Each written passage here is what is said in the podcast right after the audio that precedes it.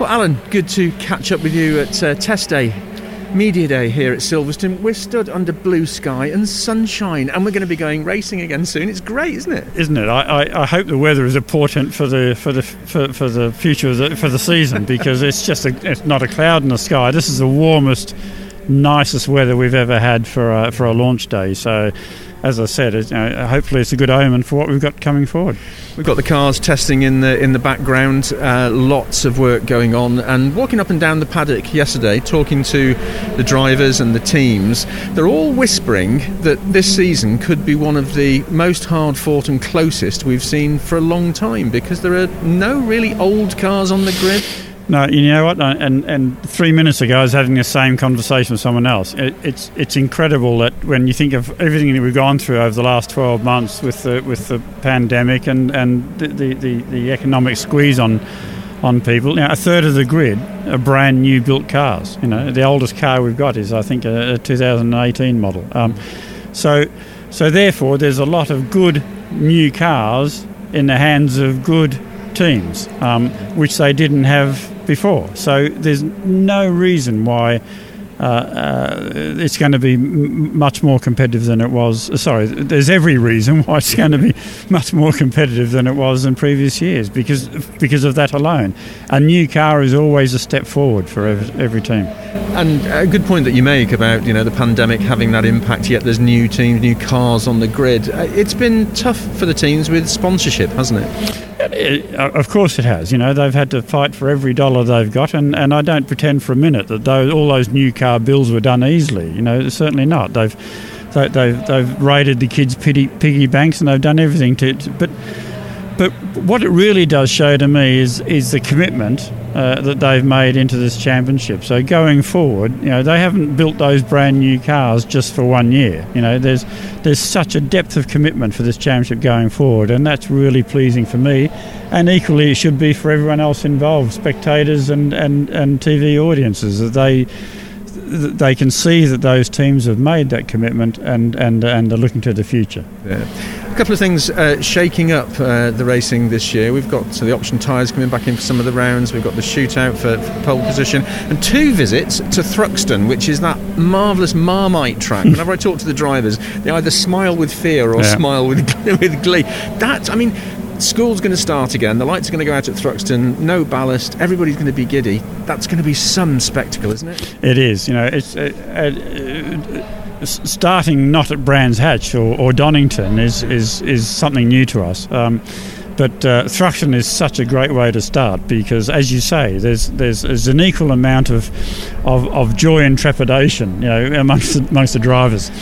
Um, and and that's immediately obvious. Come come qualifying, you know, you you'll see who, the people on the front row are the guys that actually love. No one's on the front row of the grid.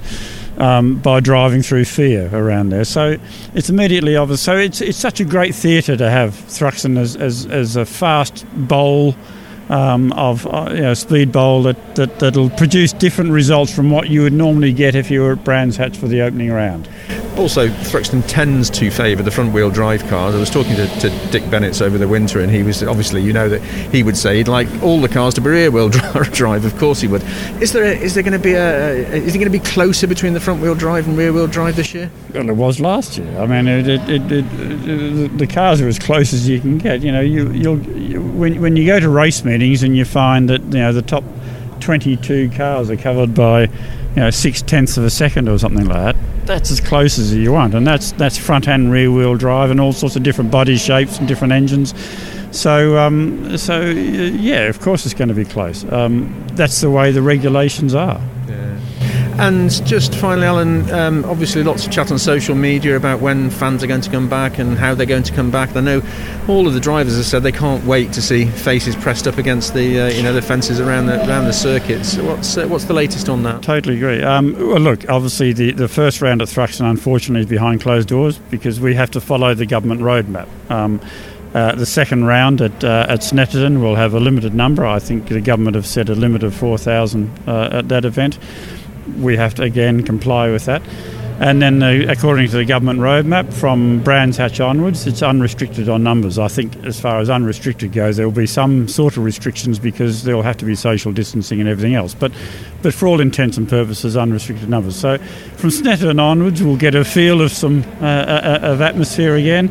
And Brands Hatch, being an Indy circuit, you'll get a lot of people in a small environment. That'll that'll that'll be when we really know that we're, we're back and the crowds are back with us. And and we can't you know we can't wait. You know, sometimes as competitors. We sort of get a bit annoyed with the traffic and everything else that the crowds bring with us, you know. Um, but as soon as you don't have them, that's when you realise you miss them.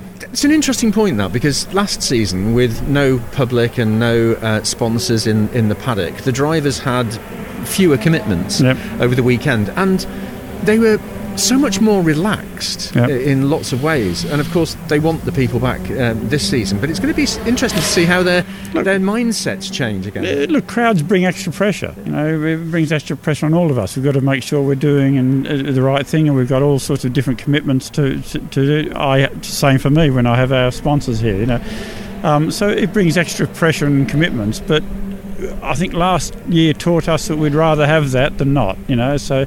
Uh, You know, the only good thing about not having crowds last year was uh, was was the traffic flow was really good coming in and out of the circuits. Other than that, you know, we really did miss them, and uh, we are really genuinely looking forward to having them back. Uh, good to catch up with you, Alan. We're uh, obviously both being COVID compliant and wearing uh, face masks, but I can tell that you're smiling because you're looking forward to this season, aren't you? I am. I I, I, I can't wait, and uh, you know, the off season's been too long.